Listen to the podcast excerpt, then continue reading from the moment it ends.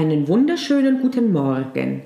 In dieser Episode verrate ich dir, wie du effektiver lernen kannst. Hallo und herzlich willkommen bei Jura-Examen Stressfrei, dem Podcast, der dir Anregungen gibt, du ahnst es, wie du stressfrei durchs Examen gehen kannst. Ich bin Panayota, ehemalige Professorin und Prüferin, Autorin, Examenscoach und Hinterfragerin aus Leidenschaft. Packen wir es an!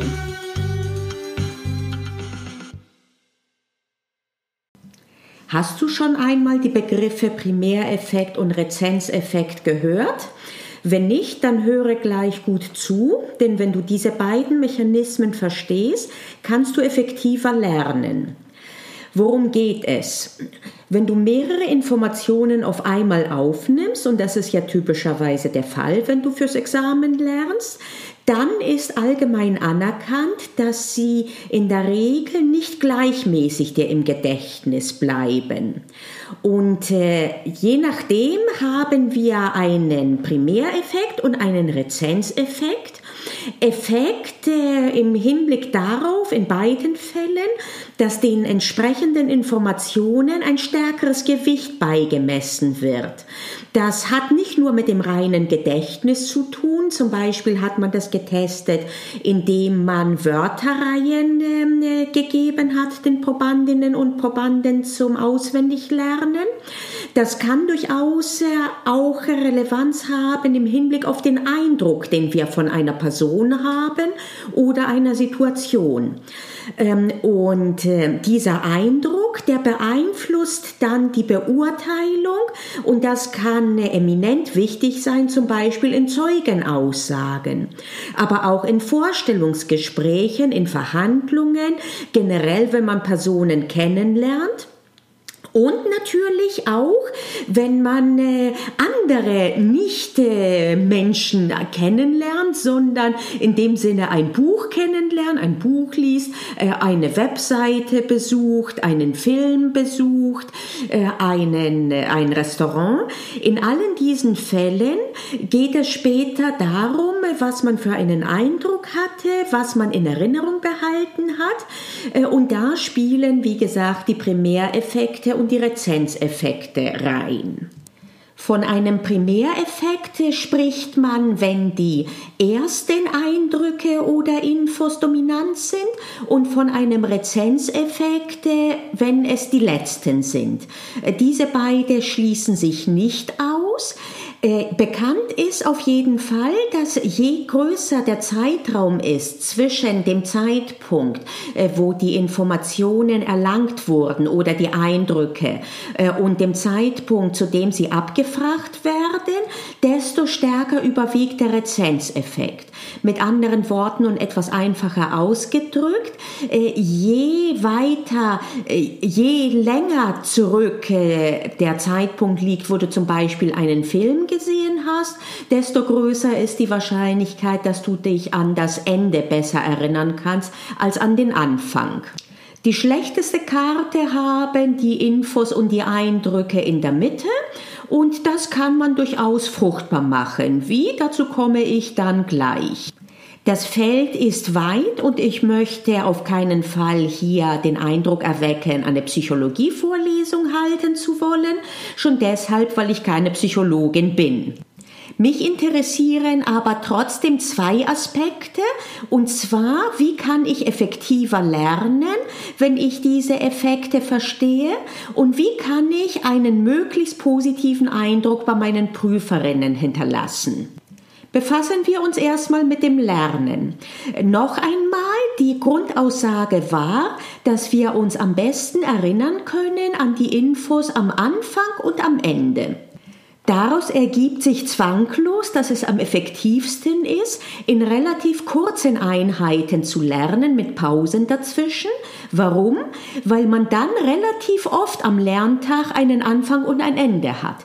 Währenddessen, wenn du durchlernst und äh, die erste Pause in der Mittagspause hast, dann hast du nur einmal einen Anfang und einmal ein Ende. Und das ist sehr schade, denn dann verschenkst du Primetime also möglichst kurze Einheiten und dann auch Anfang und Ende bewusst gestalten.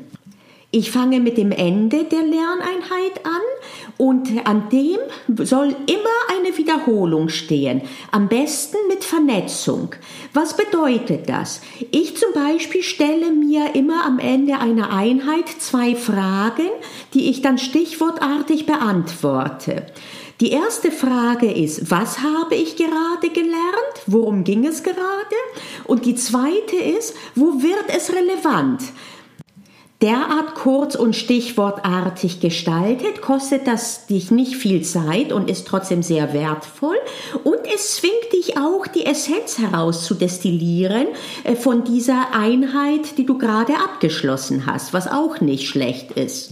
Am Ende also stets eine Wiederholung. Wie soll denn jetzt der Anfang der Lerneinheit aussehen? Das kommt ein bisschen darauf an, in welchem Stadium du dich befindest. Wenn du Neues lernst, auf, kommt es auf jeden Fall immer an den Anfang der Lernsession. Bist du bereits überwiegend im Wiederholungsmodus, äh, weil du so lange schon in der Examensvorbereitung bist, dass äh, kaum Neues hinzukommt? Oder auch, wenn es äh, ganz wichtige Aussagen gibt, die, die du richtig einhämmern willst, dann fängst du auch mit einer Kurzwiederholung an. Und wie immer beendest du natürlich mit der Kurzwiederholung. Das bleibt immer gleich. Zum Lernen von Neuem ist es nicht ratsam, das am Ende zu machen. Anders ist es allerdings, wenn man ein kniffliges Problem zu lösen hat.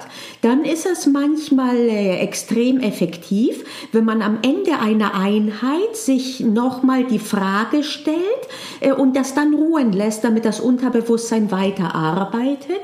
Aber zum Lernen ist das weniger geeignet. Das bedeutet, dass du am besten Neues immer am Anfang äh, rannehmen solltest. Also kurze Sessions, kurze Lernsessions. Äh, ich schwöre auf diese Pomodoro-Methode. Auch hierzu habe ich eine Podcast-Episode, äh, beziehungsweise ich bin mir nicht sicher, war das Podcast oder war das nur ein Blog? Auf jeden Fall findest du die auf der Webseite. Vielleicht guckst du dir das nochmal an. Äh, das ist die Methode, in der man meistens 25 Minuten ganz intensiv und fokussiert arbeitet und fünf Minuten Pause macht äh, und das viermal und dann eine längere Pause von 25 Minuten. Und damit hast du dann jeweils öfters einen Anfang und ein Ende und am Anfang äh, packst du immer das Neue rein und am Ende eine kurze Wiederholung und wenn du nicht mehr viel Neues hast, dann hast du sowohl am Anfang als auch am Ende eine kurze und knackige Wiederholung. Du kannst übrigens auch immer wieder Mini-Wiederholungseinheiten einschieben, wo du nur einen Punkt nochmal dir zu Gemüte führst und zwar am besten mit diesen zwei Fragen von vorhin. Was war das, was ich gelernt habe? Wo wurde es relevant? Einfach nur ganz kurz, nur diese eine Sache und äh, mit Spaß und spielerisch. Das kann sein, wenn du gerade spazieren gehst, gerade kochst oder was auch immer. Und äh, diese absolute Mini-Session hat den Vorteil, dass du nur in der Primetime bist, weil die so kurz und knackig ist, dass Anfang und Ende zusammenfallen. So kannst du dir diese Effekte beim Lernen zunutze machen. Und jetzt hatte ich versprochen, auch ein bisschen was dazu zu sagen, wie man die auch einsetzen kann, um einen möglichst guten Eindruck auf die Prüferinnen und Prüfer zu machen. Und das ist ein Aspekt sowohl bei der schriftlichen, äh, bei der Klausur als auch bei der mündlichen Prüfung.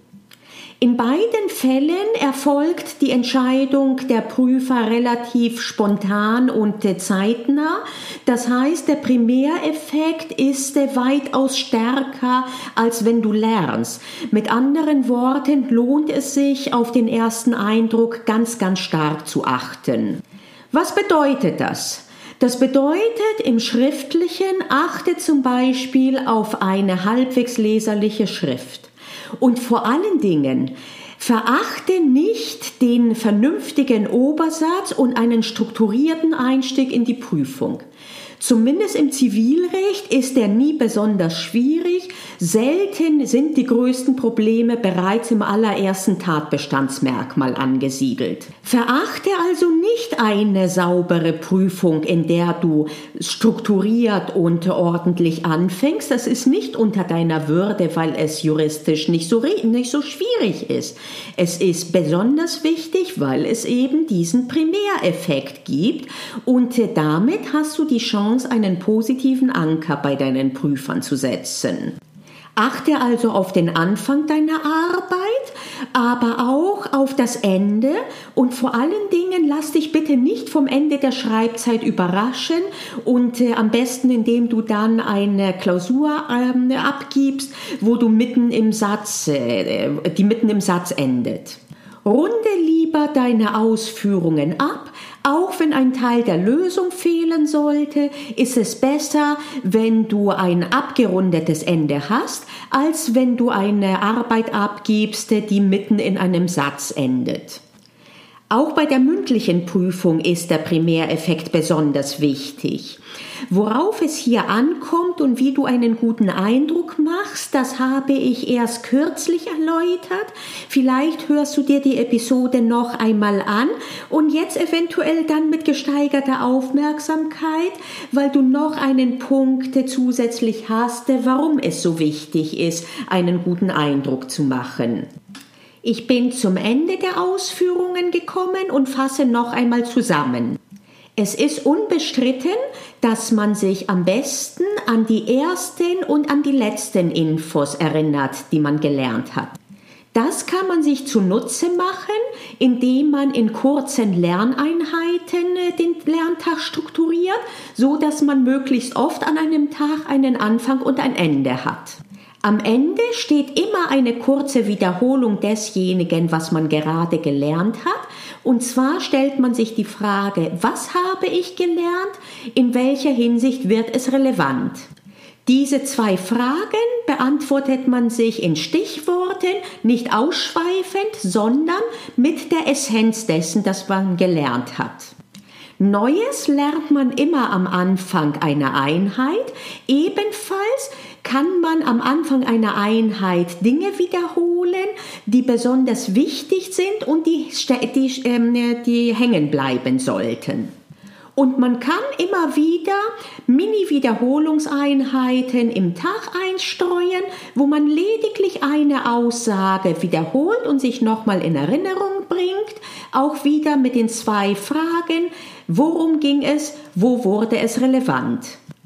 Insbesondere der Primäreffekt ist auch sehr wichtig bei dem Eindruck, den man auf die Prüfer macht, und zwar sowohl im schriftlichen als auch im mündlichen. Fürs mündliche verweise ich dich auf die entsprechende Episode vor einer oder zwei Wochen, ich bin mir nicht mehr sicher. Im Schriftlichen bedeutet das, dass du auf den ersten Eindruck achten solltest, und zwar auf ein Schriftbild, das eine leserliche Schrift vorweist, auf einen vernünftigen Obersatz und einen strukturierten Einstieg in die Prüfung.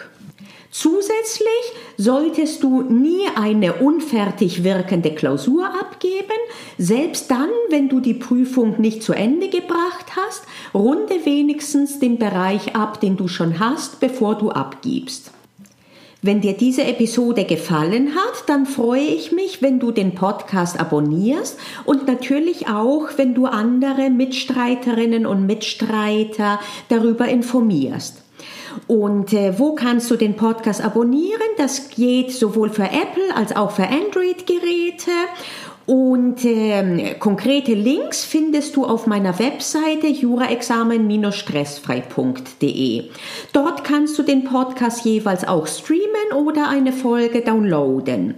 Und äh, was noch eine Möglichkeit ist, dort kannst du auch den Stressfrei Kurier bestellen und äh, das typischerweise kriegst du einmal die Woche eine Mail von mir mit den Links äh, und den Infos zu den neuesten Beiträgen und immer wieder auch mal mit einem Extra drin, das ich nur für Abonnenten äh, vorbehalten habe. Das ist selbstverständlich ein kostenloser Service und selbstverständlich kannst du dich auch jederzeit austragen. Als Dankeschön für dein Interesse erhältst du den Ratgeber von überfordert zu stressfrei Ninja. Vier Strategien, die dir helfen, bessere Noten bei weniger Stress zu erzielen. Das ist doch eine Aussicht, oder? In diesem Sinne, bis spätestens nächste Woche. Tschüss. Ich bin Panagiotta und ich hoffe, ich habe dir heute eine Anregung gegeben, wie du deine Examensvorbereitung ein kleines Stückchen stressfreier machen kannst. Denk daran, es liegt in deiner Hand. Also pack's an. Wir hören uns in der nächsten Episode.